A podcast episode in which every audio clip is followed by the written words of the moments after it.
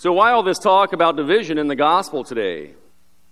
I think we can find our answer in the cross. So first of all, we need that vertical relationship with the Lord Jesus. Then our horizontal relationships with each other will be appropriate. They'll fall into place. They'll be rightly ordered.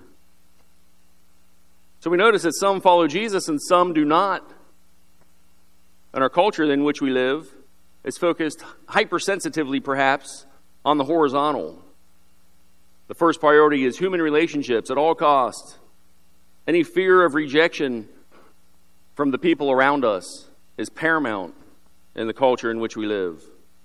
It sounds similar to the false prophets, though around before the time of our Lord. They told people what they wanted to hear. And sometimes we might even notice in our culture, we might even force relationships because of these things.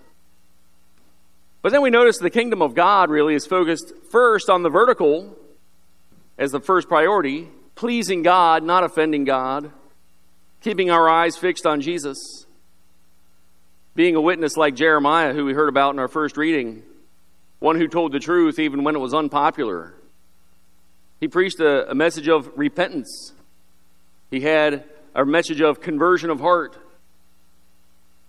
Then we also notice, as we focus on the vertical first, the Lord Jesus then brings about the communion, the horizontal, which is beautiful, instead of us trying to force it.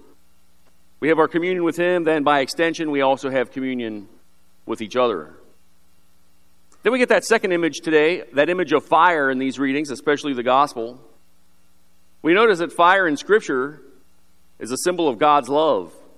It is a fire that has to be handed on, not one that just burns out and becomes cold like ashes. And we notice also that Jesus' fire is a cleansing fire. So if we desire to choose him, we should prepare ourselves to feel, to feel his purifying love as we enter into that relationship. And as Christians, we are invited to entrust ourselves to his burning fire. The fire is set ablaze when we witness to the truth of the gospel with our words and our deeds. And of course, love calls for love. A response of love is best shown in deeds, in our daily effort to relate to God and identify our will with his will. And the prophet Jeremiah, he got himself into trouble with those human authorities because he spoke the truth. And people didn't like it because it was a call to conversion. Normally, humanity, in our brokenness, we don't like a call to conversion. We'd rather stay the way we are. We'd rather just maintain the status quo. And God sent Jeremiah with a message that would come into conflict with the people who were off course. And they threw him into the cistern. Then much later, the Lord Jesus is sent by the Father with a message that would be also in conflict with the people who were off course. We notice they sent him to the cross. Then in our own time, the church, preaching with that same authority of Jesus, continues his message, which is still in conflict with the people who are off course. So the church for the two, last two thousand years has been experiencing one kind of persecution or another. And the Lord is still inviting us away from a life of lies and into a more joyful life of charity and truth. Truth is going to make demands on us.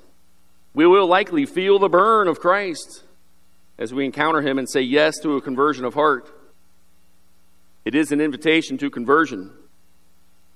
And he will invite us to divide ourselves from whatever keeps us divided from him.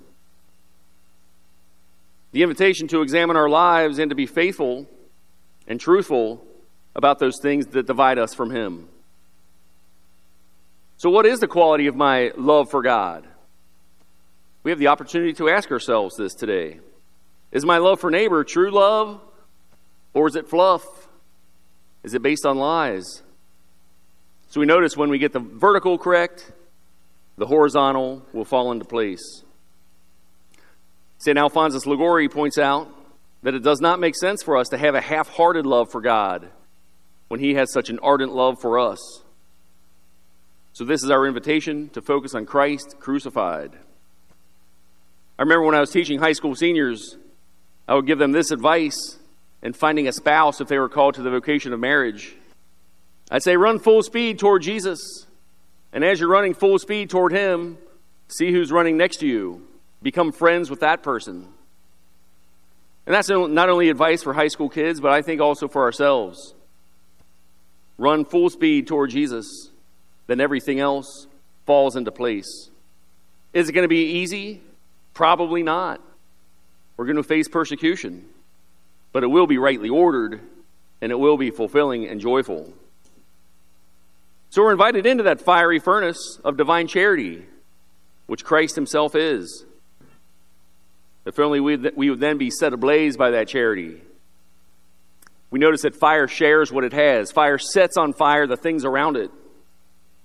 But of course the evil one is going to tell us, just stay put. You're too inadequate. But we notice it only takes a tiny spark even to start the largest blaze. The evil one will tell us, if you follow Christ, you'll be alone and unhappy. And of course, the evil one tries to control us with fear. He wants us to focus on our sins of the past. But really, as we heard in our second reading, we are surrounded by a great cloud of witnesses. We, we are called to get to know the saints. These are real people who already lived it.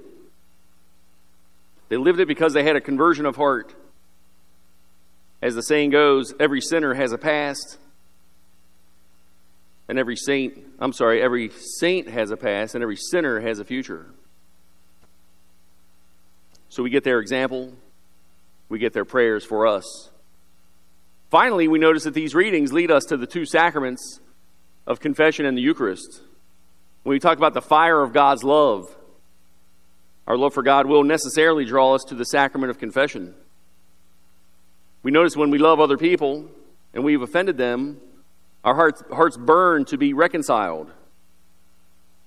So when our relationship with God is the same, we let that purifying love of Jesus purify us. Purify us from that baggage of sin. We enter into these sacred mysteries of the Eucharist, where God gives us the grace to be set on fire with love for him. That supernatural power. We can be set on fire for love of him and be an agent to spread that fire everywhere in the world.